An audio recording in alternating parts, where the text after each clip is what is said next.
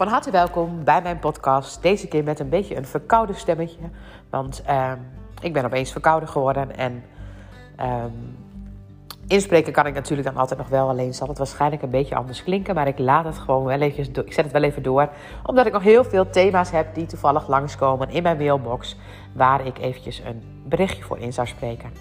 Nou, het moment dat je uh, kijkt naar peuters die dwars zijn, en daar kreeg ik een mailtje over, dan is het altijd erg moeilijk om daar als ouder een goed standpunt in te nemen. We hebben zoveel dingen van onze voorouders meegekregen van, um, nou bij wijze van spreken dat je ze misschien op de gang moet zetten, dat je het moet afstraffen of iets dergelijks. Maar wat belangrijk is om te weten, is dat allereerst kinderen ongelooflijk kunnen spiegelen.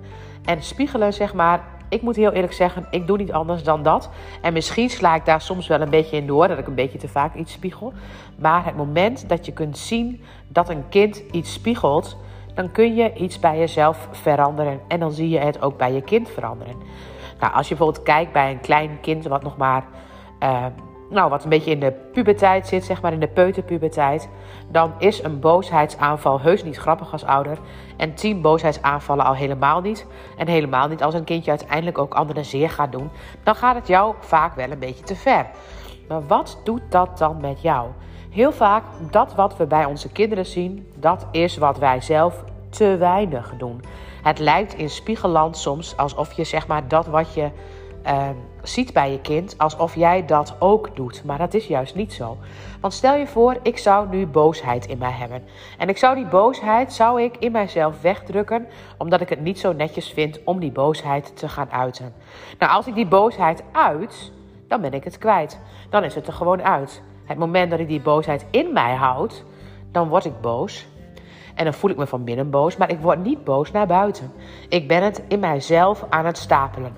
Dus het moment dat jij vervolgens nog een keer mij boos maakt, dan word ik nog een beetje bozer van binnen, maar ik laat het niet zien. En word je vervolgens nog een keer boos, of word ik nog een keer boos, Steeds komt daar een laagje bij op om vervolgens om alle kleine dingen ontzettend boos te worden. Nou, heb je een peutertje in huis, dan is een peutertje je daar verschrikkelijk in aan het uitdagen. Want eigenlijk hoort, hoort de peuter dwars te zijn. Want dat hoort bij die fase. Dus eigenlijk het moment dat ze zeg maar eerst een babytje zijn en vervolgens zeg maar die eerste fase daarna dat ze net kunnen lopen, dan zijn ze nog een beetje de dreumesjes. Dan vervolgens in die peutertijd gaan ze hun eigen ik neerzetten. Wie ben ik? Wat mag ik? En als ik nou eens nee tegen mijn ouders zeg, wat doen ze dan? Houden ze dan nog steeds van mij? En wat zijn precies mijn grenzen? Dat is wat ze mogen gaan ontdekken in deze fase. En eigenlijk willen we als ouders niks liever natuurlijk dan dat die kinderen super braaf zijn, vooral niet dwars zijn en vooral goed luisteren en precies doen wat jij zegt. Maar ja, dat is natuurlijk een illusie. Want het moment dat een kindje dat doet, dan vind ik dat totaal ongezond. Eigenlijk zou ik willen zeggen, elk kind hoort echt even een peuter geweest te zijn. Want is een kind een peuter, dan durft het te zeggen wat het eigenlijk wil. En hoeveel volwassenen zeggen nog wat ze eigenlijk willen? Nog een sterkere vraag: hoeveel volwassenen weten nog echt wat ze willen? Heel veel mensen weten helemaal niet meer wat hun dromen zijn. In de dwarse fase ga je in tegen alles wat iemand jou geleerd heeft. Dus als jij bijvoorbeeld als ouder rechts wil, dan gaat een beetje peuter gaat links. En als jij wil dat ze stilzitten, een beetje peuter gaat dan de hele tijd bewegen. Als jij wil dat je kind netjes op de wc plast, een beetje peuter gaat ook af en toe eens even lekker in de broek plassen. En als jij wilt dat je kind gaat eten, nou een beetje peuter, gooit met het eten of gaat in elk geval geen hapjes in de mond doen, ook al heb je verschrikkelijke honger. Een beetje peuter moet even gaan testen wat er precies gebeurt. Maar wat doet dat met jou? En mocht jij vroeger zelf dit doen? Want ik mocht dit vroeger in mijn ogen niet doen. Ik denk dat mijn ouders het niet eens zo enorm hebben afgestraft. Maar ik voelde gewoon dat dat niet wenselijk was. Dus eigenlijk ging ik mezelf al op een hele jonge leeftijd aanpassen naar wat er van mij verwacht werd. En is dat wat ik moest doen? Nee, eigenlijk is dat helemaal niet wat ik moest doen. Want uiteindelijk voel je dan altijd alsof je nooit een keer dwars mag zijn. Terwijl een keer dwars zijn soms heel gezond is. Het kan, ons, kan je echt heel erg veel ruimte geven in je hoofd. Dat je gewoon een keer mag zeggen: Nou, stop. Ik heb er geen zin meer in. Ik wil het niet meer. Heel veel mensen zeggen dat veel te weinig. En kijk maar eens naar alle burn-outs. Alle mensen die burn-outs hebben, die hebben gewoon hun grenzen niet op de juiste manier aangegeven of doen niet wat ze zelf willen. Hoe kun jij je kind een echte peuter laten zijn door te kijken naar jouw dwarsheid? Zeg jij, als jij op je werk bent, zeg je dan waar je tegenaan loopt? Of doe jij, omdat jij gewoon toch in dienst bent, doe jij wat ze van je willen?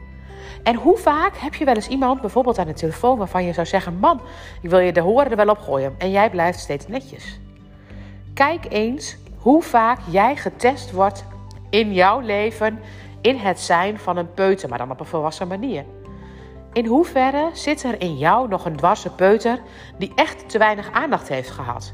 Peuters die dwars zijn, peuters die gefrustreerd zijn, peuters die baldadig zijn. Dat zijn peuters van ouders. En vaak is een eerste kindje hier meer een spiegel van de moeder, een tweede kindje meer een spiegel van de vader. Maar dat is niet, dat is heel gegeneraliseerd.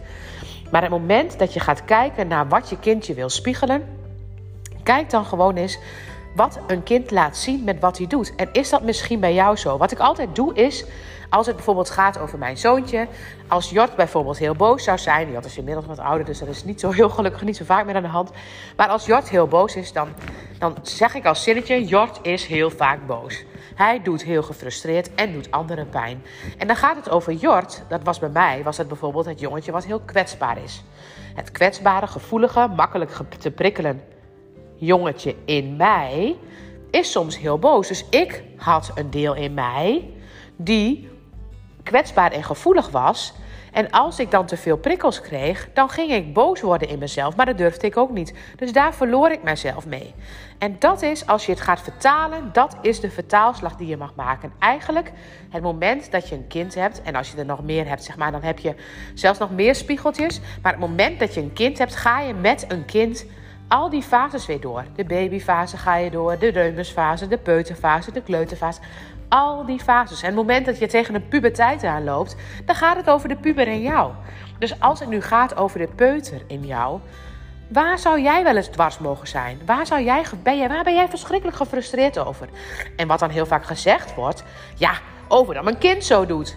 Maar een kind doet zo omdat jij dat in jou hebt. Waar was je daarvoor allemaal al gefrustreerd over? Wat lukte jou niet? Welke mensen zou het je pijn willen doen? En dat is natuurlijk op heel kinderlijke manier. Maar wie zou je wel eens willen uitjouwen of willen zeggen van... oh, ik ben er echt helemaal klaar mee. Want heel vaak, als een kind dat spiegelt, of eigenlijk heel vaak, in 100% van de gevallen, zit jij zelf niet lekker in je vel. En is het voor jou zelf moeilijk om het te handelen. En wat we dan vaak doen, dan willen we het graag controleren bij onze kinderen. Dan willen we zorgen dat ze blij zijn, dan willen ze van alles geven. Maar dan verstoppen we eigenlijk de boosheid. En dan word je zelf ook nog boos van je kind die dan zo gefrustreerd en boos doet. Oftewel, je komt helemaal in de negatieve spiraal. Wat je het beste zou kunnen doen. En dit is natuurlijk een hele korte, korte uitleg, zeg maar, waar ik ook bij dagtrips een, dan leg ik veel meer uit. Dan leg ik uit wat voor kind een kind is. Dan leg ik het uit via uh, bepaalde berekeningen. Dan leg ik uit hoe de zwangerschap en de geboorte, wat het voor invloed op een kind heeft. En waar dus de behoeftes liggen van een kind. Want dan kun je allemaal in die fase vinden. En dan leg ik de spiegelmethode uit wat een kind aan jou wil laten zien. En hoe je dat steeds in het leven weer terug kunt pakken. Dus eigenlijk na één dagtrip heb je echt heel veel um, nou, eigenlijk een soort gebruiksaanwijzing, bij wijze van spreken, van je kind. En kun je heel veel dingen heel goed vertalen. Het moment dat je dat gaat doen, dan zie je niet meer dat je je kind moet opvoeden. Maar dan kun je kijken naar je kind en kijken wat je kind jou wil laten zien. En als je dat zelf verandert, dan zie je het bij je kind weer veranderen. Dus stel je voor, ik zou een kind hebben die boos en gefrustreerd is. Dan wil ik kijken voor mezelf, ga ik gewoon een lijstje maken. Waar ben ik allemaal boos en gefrustreerd over? Op wie? Wie zou ik wel eens echt willen uitschelden? Wie zou ik wel eens even zeer willen doen? Pijn willen doen? Want dat is zeg maar soms wat een kind gaat doen. Maar eigenlijk is dat ook iets wat jij zelf voelt wat je wel eens zou willen doen. Maar natuurlijk doe je dat niet, want dat is helemaal niet netjes. En dat is ook helemaal wat je afgeleerd hebt. Maar op het moment dat je het afgeleerd hebt, druk je het steeds weg en wordt het alleen maar iets groters. Dus Beschrijf waar je zelf tegenaan loopt. Tegen welke situaties. Waar ben je boos over? Waar ben je gefrustreerd over? En ga dan gewoon het bos eens in of loop eens ergens naartoe. En ga daar gewoon eens heel boos over zijn. Net zo boos als dat jouw peuter dat aan het doen is. Ga eens alles eruit kraaien wat je maar te kraaien hebt. En dat mag ook de frustratie over je kind zijn. Want dat is vaak de negatieve looping die er gaat ontstaan. Eigenlijk baal je ervan dat het zo loopt thuis en het lukt dan niet helemaal. En je hebt het idee dat je kind iets mist en je maakt je daar zorgen om. En dan word je gefrustreerd van en dan word je boos van krijg je helemaal zo'n negatieve riedel. Maar op het moment dat je dat probeert te controleren, dan heb je juist de verkeerde grip. Je mag begrip, begrip voor jezelf hebben. Dat jij jezelf in bepaalde stukken ten aanzien van wat je peuter je laat zien, kwijtgeraakt bent. Ga eens kijken naar boosheid. Ga eens kijken naar frustratie. Ga eens kijken hoe bepaalde dingen misschien niet lekker hebben gelopen de afgelopen periode. En op het moment dat je dat echt kunt uiten, kun je daar verandering in brengen. En het kan heel goed zijn dat er nog veel meer tools zitten in die zwangerschap en die geboorte, wat ik natuurlijk niet zo weet. Het kan heel goed zijn dat er ontzettende, nog veel diepgaandere spiegel is. Want ik kan nu natuurlijk, ben ik het heel generaliserend aan het vertalen. Maar het gaat over het idee. Het moment dat je weet waar de tool zit, dan kun je het veranderen. En dat is ook de reden dat ik op dit moment alleen nog maar onder de één kindjes behandel. Want ik weet dat kinderen die ouder zijn heel veel spiegelen. En niks liever dan in plaats van een half uurtje of een uurtje een patiënt behandelen, zou ik ze echt tot in de kern willen helpen. En vaak door middel van een vertaling, dan zit ik in de kern en dan verandert het meteen iets. Dan zie je een, een verandering daarvan. En doe ik het in een half uurtje of een uur, zeg maar, heb ik er zelf niet het fijne gevoel bij, omdat ik het gevoel heb dat er nog veel meer dingen zijn. Net als dat ik nu, zeg maar, als ik het dan vertel, ja, dan denk ik van, ja, weet je, het is heel oppervlakkig hoe ik het vertel. Dat kan ook niet anders in een podcast, maar er zit zoveel vertaalslag in een kind. En je kunt zo een gebruiksaanwijzing vinden van je kind door naar die situaties te kijken. En het zijn eigenlijk alleen maar winsituaties voor jezelf. Want alles wat je bij je kind ziet, en niet alleen bij je kind, maar alles wat je ook maar ergens in de buitenwereld ziet, is altijd een spiegel van jezelf. En als je op die manier kan kijken, dan zul je gaan zien dat je je steeds verder gaat ontwikkelen. Je gaat steeds verder groeien, maar je gaat ook steeds dichter bij jezelf komen. Dankjewel voor het luisteren.